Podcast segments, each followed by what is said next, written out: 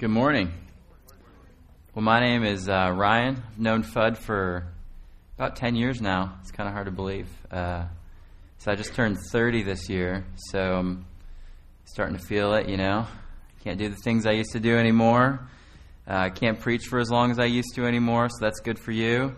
Uh, but I'm excited to be here with you guys, and uh, I'm really excited about this partnership that we are making with you guys because as you're going to hear as I talk today, we need you. I mean, we do. We need uh, we need this to be a strong and a good and a healthy partnership for us and for you and for the people, for the millions of people where we'll be living who have never heard the name of Jesus Christ. In the context that you and I know and love and worship Him as Savior. They just have no idea. And so today we're going to talk about his mission for us in this world. Um, I think sometimes there's a lot of confusion about what that means. You know, what does it mean to be missional? What does it mean to live out God's purposes in this world? I think there's a lot of confusion about it, and it's kind of, uh, we hear that word, and the word kind of means something to us, but at the same time, it can just be one of those other tag words that we use um, to to make us feel like we're doing what we're supposed to be doing, to make us feel like we're living like we're supposed to be living. Like when we were little, the word was, you know, in Sunday school we would say Jesus for everything, and now that we get older, you know, what are you what are you trying to do? Well, we're just trying to be missional with our lives, you know. And we say that, but there's just I think there can be a lack of clarity, kind of like the time my wife, um, she grew up in Asia. Her name is Liz. When she was in high school, she was driving um, through Texas on a road trip with her dad and her sister. And she really didn't have any context for what was going on in America because she had lived in all over Asia. And um, they were looking for somewhere to eat, and they they they drove by this uh, the road, and they saw a little sign on the road, and it was for uh, for this one particular place. And her said, her sister said, "Daddy, Daddy, uh, why don't we stop and eat there?" And her dad was like, uh, wh- wh- "Where is it?" And he's like, "She said Jiffy Lube." And he was like, uh, "I don't think that's a restaurant." And Liz, my wife, said, uh, "Yeah, it is, Dad. Uh, they uh, have Quaker State. It must be a, a breakfast place." Um, and so sometimes you know you can you can hear or see a word or a place and think about it, but you think about it wrongly. And I think not that we necessarily think about being missions minded wrongly, but I think sometimes uh, it's just a word that we throw out, but we really don't think about what it means. Um, and so I want to look at Matthew 28 today. Um, in this, in my Bible and probably in yours, there's a subheading that says the Great Commission. Now, this is really important. Um, you probably haven't been studying Matthew this week. Maybe you have. But this is a huge, huge, this is the, the climax of the book of Matthew. It's one of the most important parts of the book of Matthew. Uh, Matthew, the writer, has been intentionally showing Jesus to be the Messiah of the Jewish people. Not just another teacher, um, not just another, another prophet, but the Son of God and the Savior of God's people. And when Jesus came, he is the he has come to show them uh, what it really means to live as the people of God. And so at the end of the book, as after he has um, been crucified and died um, on the cross and, and now been resurrected and raised from the dead, um, he gives his disciples this commission as they are to go out into the world as he is about to ascend um, into heaven. And I'm just going to read the passage, if you'll read it with me, and then I want us to see um, I think, four things that are really clear about what it means to live missionally in this world as a follower of Jesus. It says in verse 16 Now the eleven disciples went to Galilee, to the mountain to which Jesus had directed them. Now, this is kind of important that they go to this mountain because the mountain in Matthew is a place of revelation. It's a place where Jesus is going to give them really, really important teaching and instruction. I mean, you, you've all heard of the Sermon on the Mount and probably read it. He does it there and over and over again in this book of Matthew. When Jesus is going to teach his followers something important, they go to the mountain. And so they go to the mountain where Jesus had directed them. And when they saw Jesus, these, his disciples, they worshiped him, but some of them doubted. And Jesus came and he said this to them.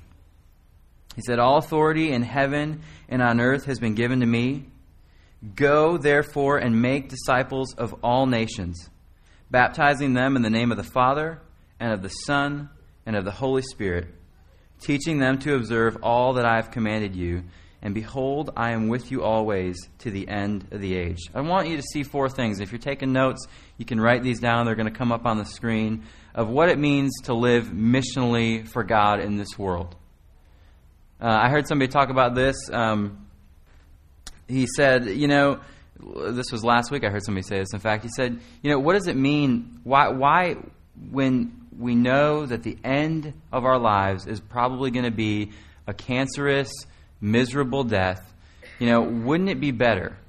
Wouldn't it be better if God would just take us right in the moment we became a Christian, we would like evaporate into thin air and we would just go and be with God in eternity. You know? But he doesn't do that. He doesn't do that because he's given us a reason to be here on this earth. He's given us a, a mission to do in this world. And the four things I want you to see that if we're going to live missionally for God that we have to do are these. First, we have to submit to Jesus. I want you to notice in verse 18 Jesus came and said to them, All authority in heaven and on earth has been given to me. Okay, why do we submit to Jesus? Because Jesus is God. Jesus is not just another person. He's not just, you know, a great teacher. He is the Son of God, risen from the dead right here, appearing to his, to his followers. And he's telling them, the reason I'm going to tell you to do what you're going to do, the reason that you're going to do it is because I'm God. So, the reason that we want to live missionally and the, and the way that we live missionally in, in life is by submitting all of our lives to Jesus. Now, that's a simple thing to say. You've probably thought of that before, but I want to ask you the question in what ways are you not submitting your life to Jesus? You know, for all of us, it's different.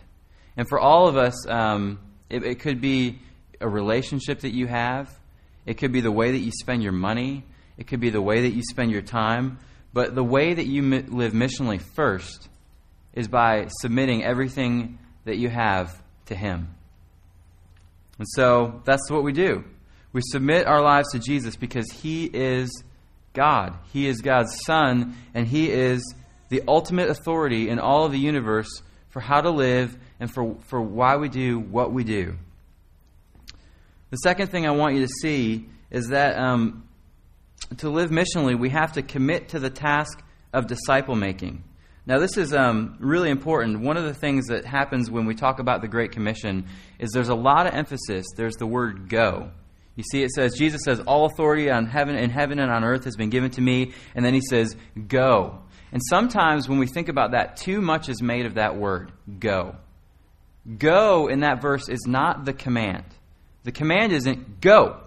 The command is make disciples, okay? And when you look at the language and the way that it works, the, the emphasis in verse 19 is to make disciples. But we make a lot of going. But you know what the word go means? Jesus was just saying, as you go. It's basically the idea of as you're living life, make disciples of all peoples of the world. And so there's a couple things that I want, I want a couple questions I want to ask.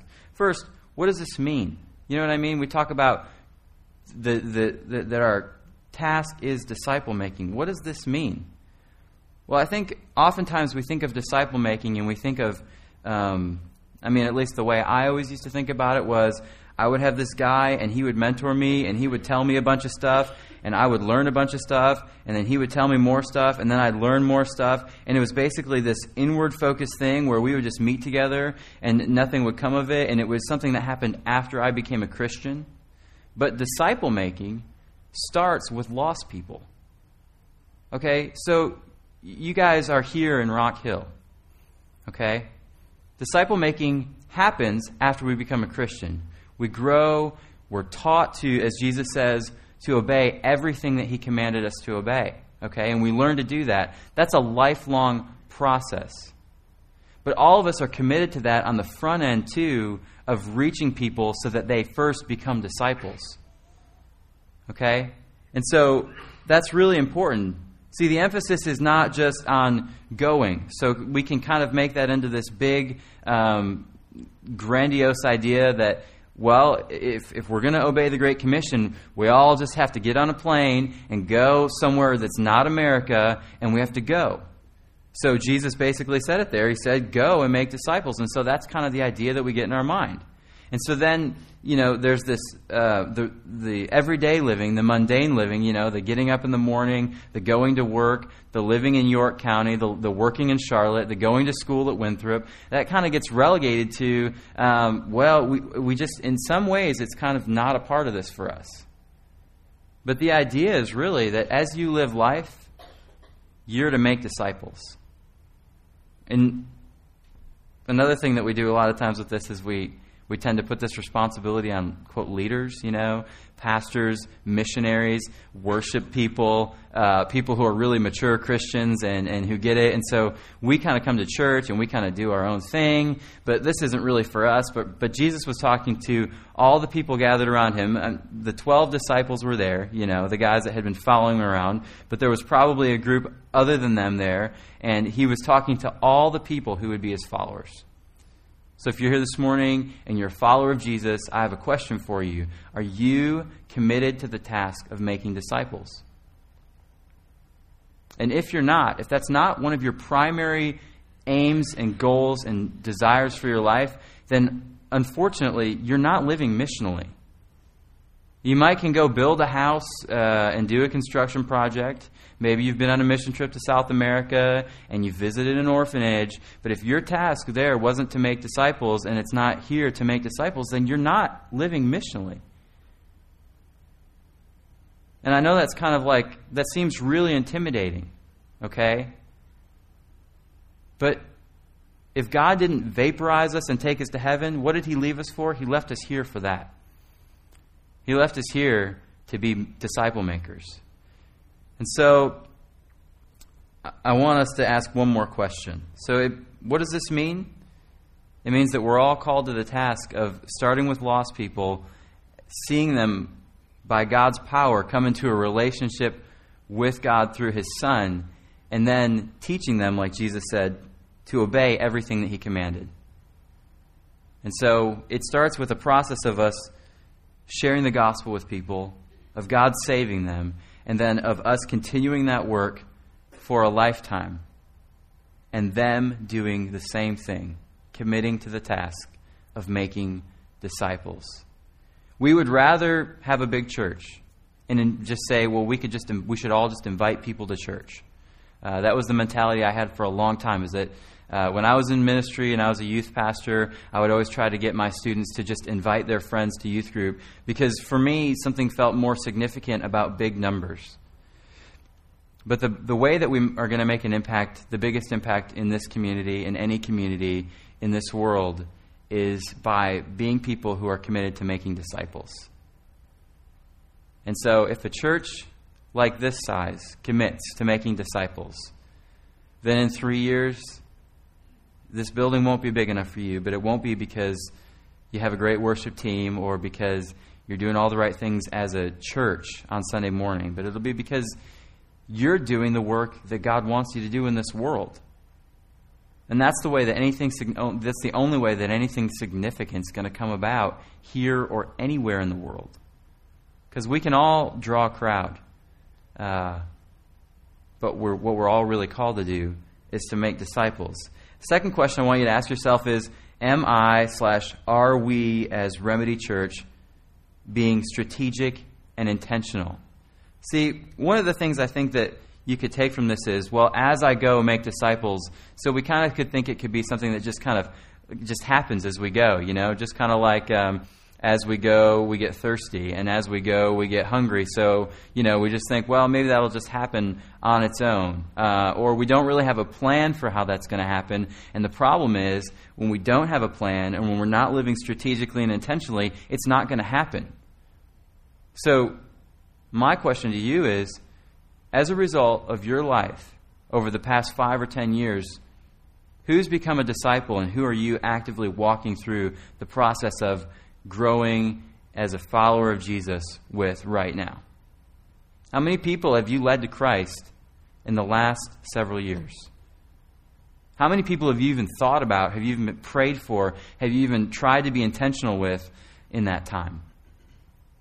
And if not, this isn't like a, sermon to make you feel bad, or um, this text isn't here just to make you feel guilty, because guilt doesn't motivate us to do anything. The only thing that motivates us to do anything is the fact that Jesus died, rose from the dead on our behalf, and lives in us by his Spirit, that he loves us, and his love is what motivates us to do that. There's nothing else that really would work. Because I can sit here and make you feel bad, or you can try to make yourself feel bad, um, but that's the wrong way to try to grow. That's the exact opposite way that you should try to grow. So the motive's not, I haven't done it. The motive is, what am I supposed to do? And, you know, we're supposed to live intentionally. So what does that mean? Okay, um, you don't have to raise your hands, but I want you to think about this. How many of you uh, like to go out to eat at the same places? You have a favorite spot that you like to go to eat? Yeah? Okay, Fudd raised his hand. Thanks. Thanks, John. Uh, how many of you um, how many of you have neighbors? How many of you work in a job and at your place of work there are a lot of people there who aren't Christians? You know? Okay, so let's take the restaurant. And I'm just going to combine all these and, and just kind of share with you from some of the experiences I've had over the last year.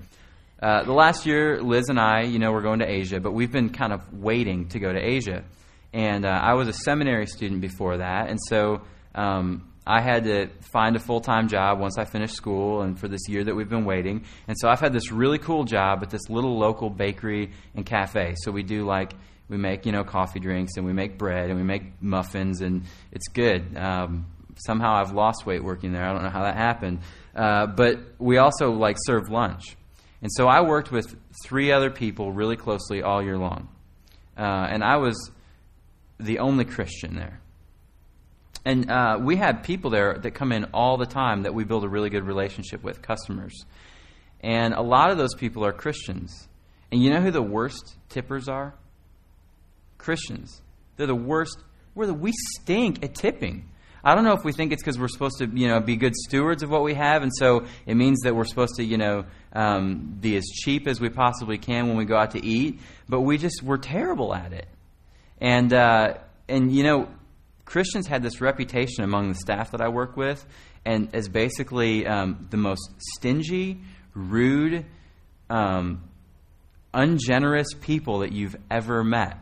And so they would basically just they would just basically make fun. They knew, I mean, obviously they knew I was a Christian and they liked me a lot, but they would just be like, "What is up? What's up with your people? You know, what's going on?" And um, and I had no, I had nothing. You know, what am I going to say? Because the, the, same people would leave me like, you know, there'd be a thirty dollar bill, and they'd leave me like a nickel, and you know, and they'd be like, "God bless you," and I'd be like, "Oh no, I hope God blesses you so that you could bless me some more." Um, but you know, it's it's like how is that intentional? And why is that important? Well, because you're building relationships with people everywhere you go.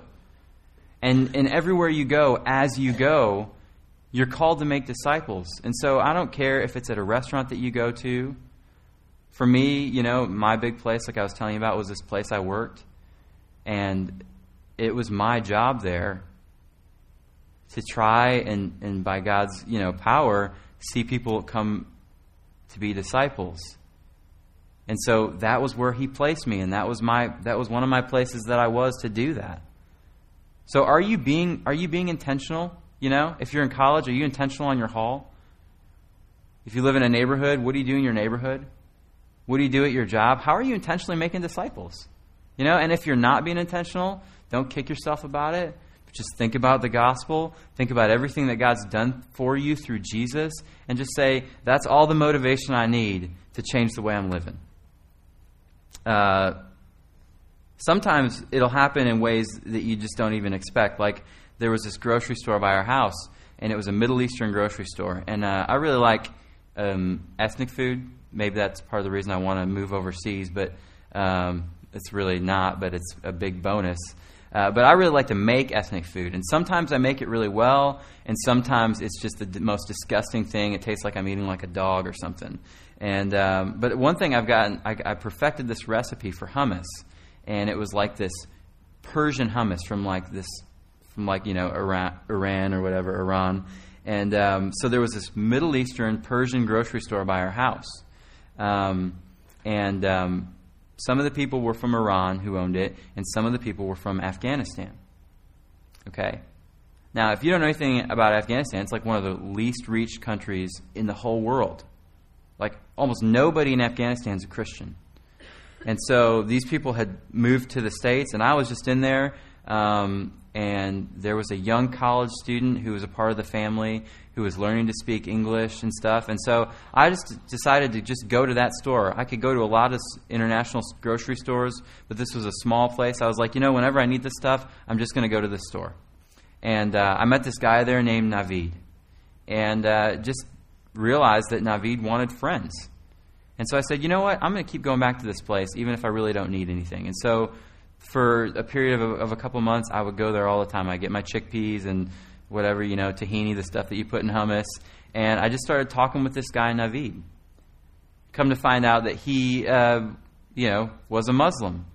Surprise, surprise, right? And so I just started asking him questions about his faith, and he started to say, Well, what do you believe? What are you here for? Why do you live in town?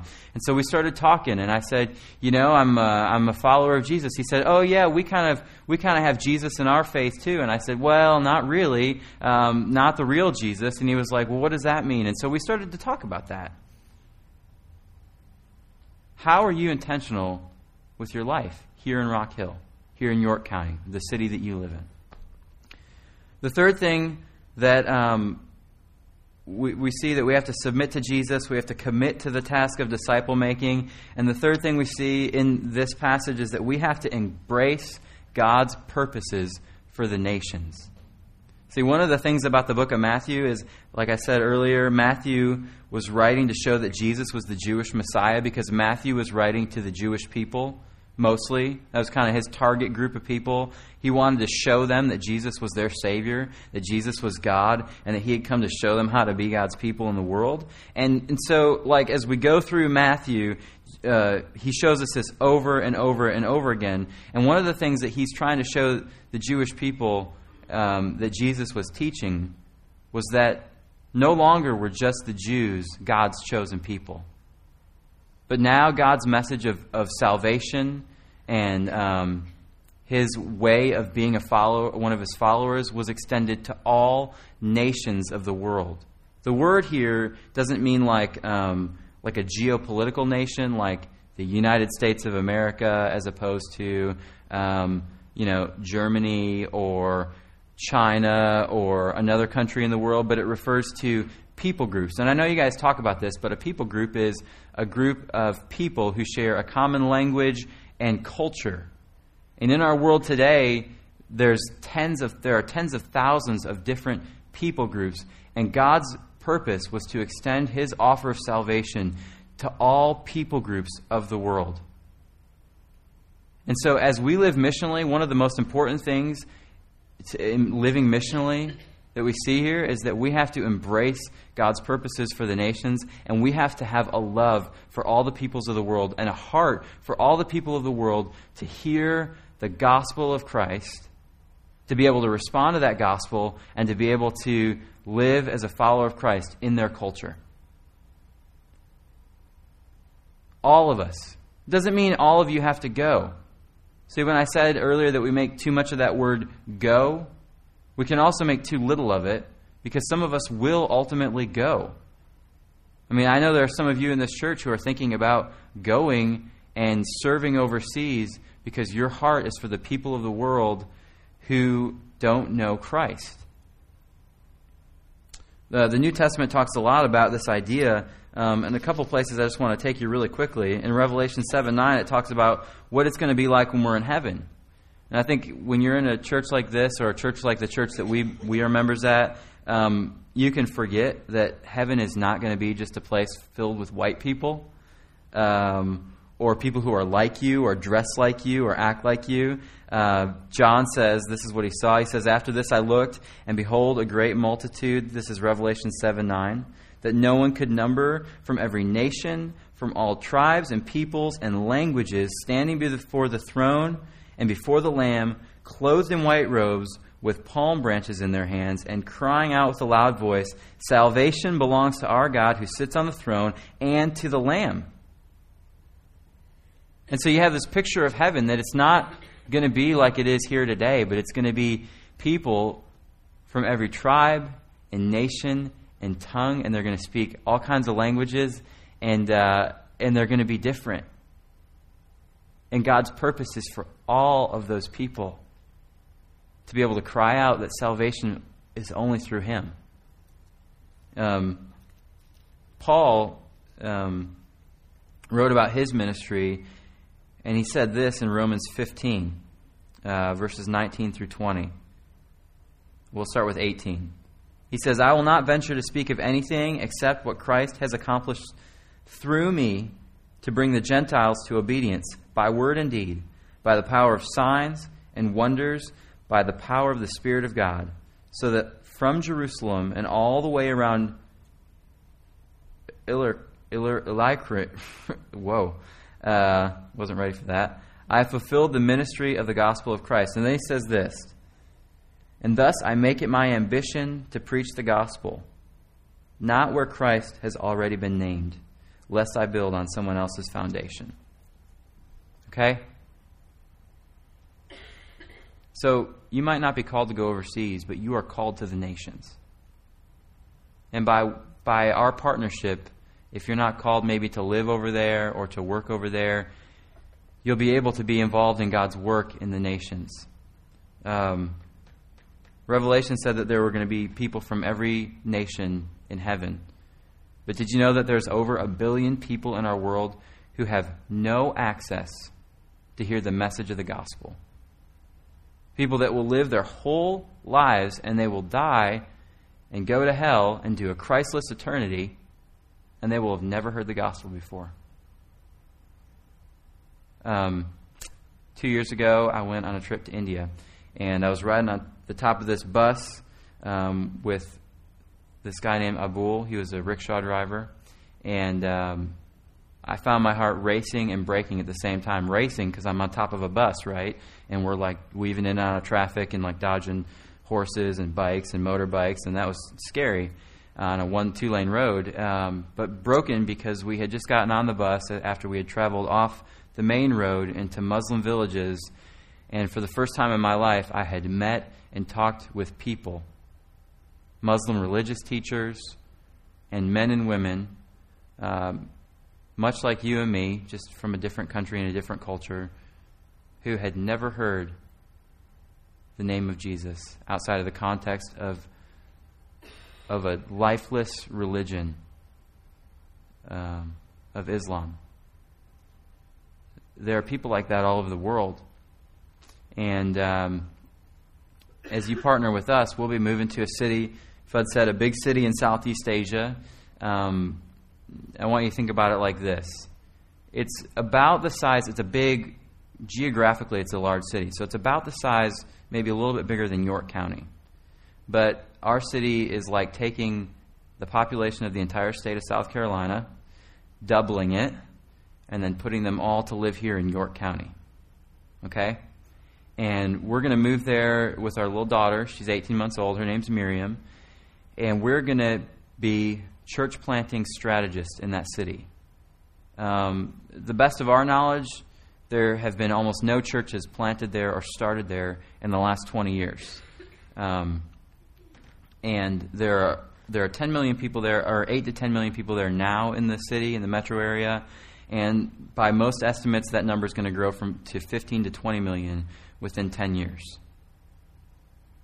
Less than 2% of the people in our city are followers of Christ.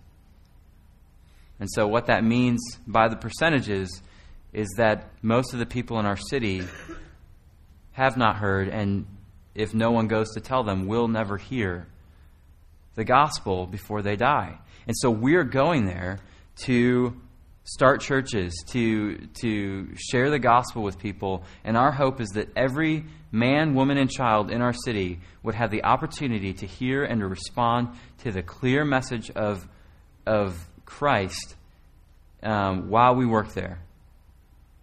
And that as they become Christians because God will save people there. There's no doubt in my mind that God is going to do stuff there. And as they become Christians, our job is to commit to the task of discipling them, to help them to start churches, and to help them know how to disciple others so that someday there can be hundreds or maybe by God's grace thousands of churches in this city and we can leave and they can plant churches among their people without our help. And you guys are partnering with us in that in that task. Some of you might end up coming and living there during the summer. Some of you might end up graduating from college and there might be a journeyman position open and you could come work with us for a couple years. Some of you will come for two weeks at a time, um, or some of you might, you know, might start coming and come regularly, stay in your job here, and just get so involved in your in our work over there that it becomes one of your biggest passions in life. And if you don't come, and if you don't join us in that way, all of you, I hope, will pray for us every week and um, there will be emails that will go out to you on a regular basis that FUD will disperse to you, and we'll, we'll work out how to do that so that you can just be praying for us on a regular basis. Um, so to be to be a missions minded Christian, to be a missional Christian, we have to submit to Jesus. We have to commit to the task of disciple making. We have to embrace God's purposes for the nations. And finally, um, and this is just a real succinct point, we have to rely on God's power. You know? As we live as Christians, uh, nothing that good that happens comes because we do it. You know? Maybe maybe you think that you're doing a really good job and you feel really proud of yourself and you've you've read the Bible, you know, uh, four times this summer already, or you've, you know, uh, shared your faith with 30 people, um, or you've, you know, you've defeated this battle that you had with this one particular area of struggle or sin in your life. Um, but nothing good that happens in your life happens because you do it.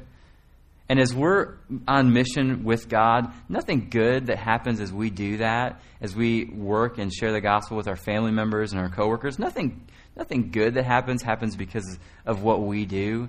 Everything that's good that happens happens because God is powerful, because Jesus, as he said, really does have all authority in heaven and on earth, and because, like he said in verse 20, he says that he is with us always to the end of the age. So if you were thinking that you, you had a lot to offer people, you really don't. But God has everything to offer people, and God uses people like me who are so messed up and who can be such a terrible husband at times and who, you know, who can lose my temper or lose my patience with my child at times, you know, and just who, who gives into stupid sins and just gets so frustrated and kicks himself all the time. He uses people like us, not because of anything that we do, but because he's with us and because of his power. And so as you're as you're thinking about living on mission for God here and around the world, you have to be reliant on God's power. You know, I have an 18 month old, and um, I hope that by the time she's able to, uh, you know, at least for a couple years of her life, when she thinks about me as her dad, uh, she basically thinks there's nothing I can't do. Uh, there's nothing I can't lift or pick up. Um, you know, so I'm going to try to do push-ups with her on my back for as long as possible, so she just realizes just how incredibly strong and powerful I am. And so when she has a problem, she turns to me for help, um, and, and and not anybody else. And how often do we forget that as we walk with with our Father, and we have the presence of Jesus living inside of us? That we don't have to do anything, that we don't have to have the strength. That God provides us with that power. So God isn't going to build this church. God, or I mean, you're not going to build this church. Sorry about that. You're, you're not going to build this church and make it a great church by anything that you do. But God is going to build Remedy Church. We're not going to do anything great in the city that we move to in, in Asia. But God is going to do great things because Jesus Christ rose from the dead, because he is the Son of God, because he's alive. We don't worship a lifeless idol, we worship a living God who is able to do more than anything we could ask or imagine. And He is the God that we live for and that we worship. So the team's going to come and we're going to worship Him now, and then we're going to be sent out to live missional lives this week. And I want you to think about those a couple of those questions I asked you.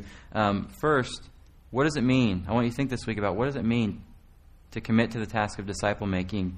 Uh, I want you to think about how am I being strategic and intentional in that here, and then I want you to think about how you're going to be involved in God's God's purposes for the nations. So, would you pray with me as uh, as the worship team comes out and and begins to lead us? God, we just thank you that um, that your word is true. We don't have to do anything um, to change it, but it has power to change us.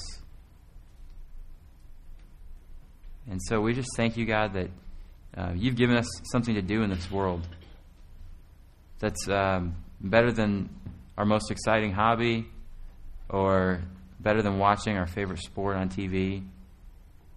And I just pray that we would naturally, based on who we are, Lord, uh, be obedient to this mission that you've given us in the world to make disciples of all peoples of the earth. And we worship you, and we do that because you're alive and because you have saved us. You saved us from sin that we don't even want to ever show anybody.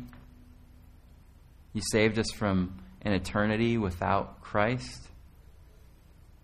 And you've brought us into your family and you've made us your sons and daughters.